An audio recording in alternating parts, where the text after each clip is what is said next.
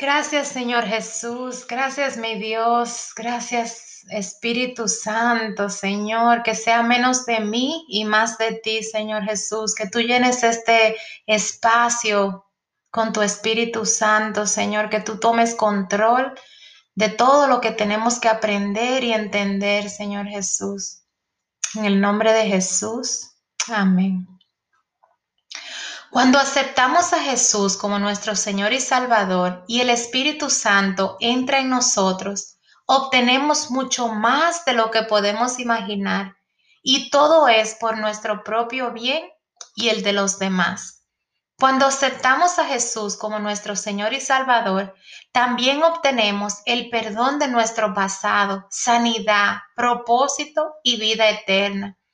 También recibimos herramientas para seguir con nuestra vida diaria, ya que nuestros ojos se abren de una manera diferente y clara, como le sucedió a Pablo en Hechos 9 del 1 al 31.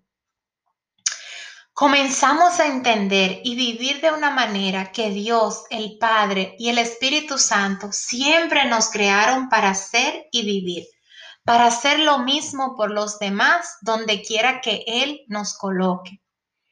Uno de los temas que el Espíritu Santo se asegura de que entendamos con quién es o quién estamos en guerra, porque como dice claramente en Efesios 6, del 10 al 17, una palabra final, sean fuertes en el Señor y en su gran poder. Pónganse toda la armadura de, la armadura de Dios para poder mantener firmes contra todas las estrategias del diablo. Pues no luchamos contra enemigos de carne y hueso, sino contra gobernadores malignos y autoridades del mundo invisible, contra fuerzas poderosas de este mundo tenebroso y contra espíritus malignos de los lugares celestiales. Por lo tanto, Pónganse todas las piezas de la armadura de Dios para poder resistir al enemigo en el tiempo del mal. Así después de la batalla, todavía seguirán de pie, firmes, defiendan su posición, poniéndose el cinturón de la verdad y la coraza de la justicia de Dios. Pónganse como calzado la paz que proviene de la buena noticia, a fin de estar completamente preparados. Además de todo eso, levanten el escudo de la fe para detener las flechas encendidas del diablo. Pónganse la salvación como casco y tomen la espada del Espíritu, la cual es la palabra de Dios. En Isaías 14, del 12 al 15, vemos cómo llegó a ser el enemigo, el diablo, Satanás. Como dice, como has caído del cielo, oh estrella luciente, hijo de la mañana, has sido arrojado a la tierra, tú que destruías a las naciones del mundo, pues te decías a ti mismo, subiré al cielo para poner mi trono por encima de las estrellas de Dios. Voy a presidir en el monte de los dioses, muy lejos en el norte. Escalaré hasta los cielos más altos y seré como el Altísimo. En cambio, serás bajado al lugar de los muertos, a las profundidades más hondas. También en el libro de Enoch, el cual se ha proporcionado el enlace en la descripción de este episodio. Vemos como el enemigo estuvo en el jardín con Adán y Eva para tentarlos.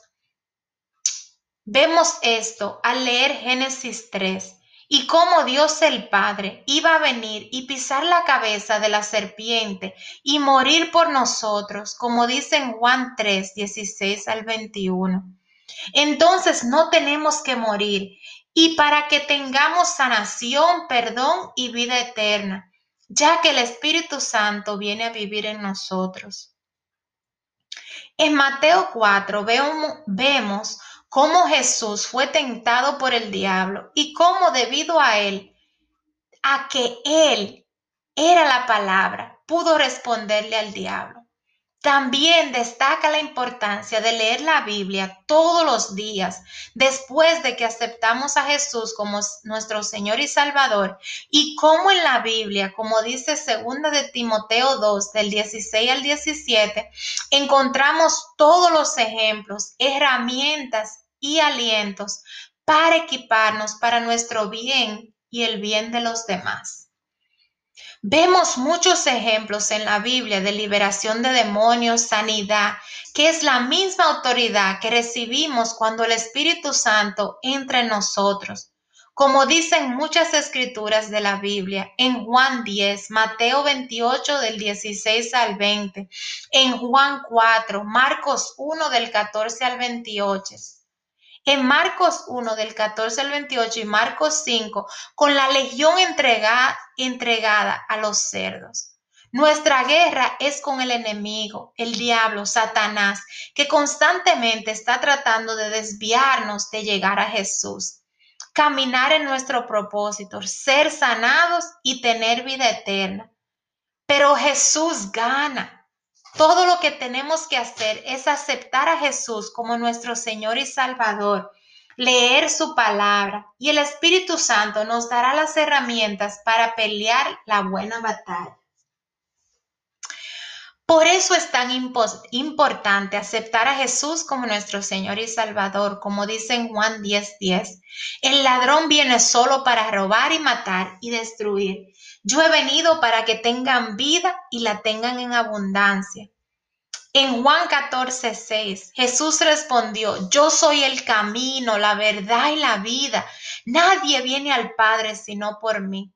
Además, como dice en Romanos 10, del 9 al 10, si declaras con tu boca Jesús es el Señor y crees en tu corazón que Dios lo levantó de los muertos, serás salvo porque es con tu corazón que crees y eres justificado, y es con tu boca que profesas tu fe y eres salvo.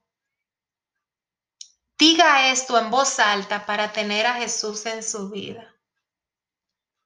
Hoy me arrepiento y creo que Jesús es mi Señor y Salvador. Soy hijo o hija de Dios y Dios es mi Padre Celestial. Tengo una vida eterna y una nueva vida ahora. Amén. Y si ya lo ha aceptado, háblele. Tómese el tiempo para volver a leer las escrituras de la Biblia que se han mencionado aquí y pídale a Jesús que lo ayude a comprender lo que el Padre, Jesús y el Espíritu Santo necesitan que usted comprenda. Además, tómese el tiempo para leer o releer el libro de los Hechos y pídele al Espíritu Santo que le permita comprender la Biblia y ponerla en práctica.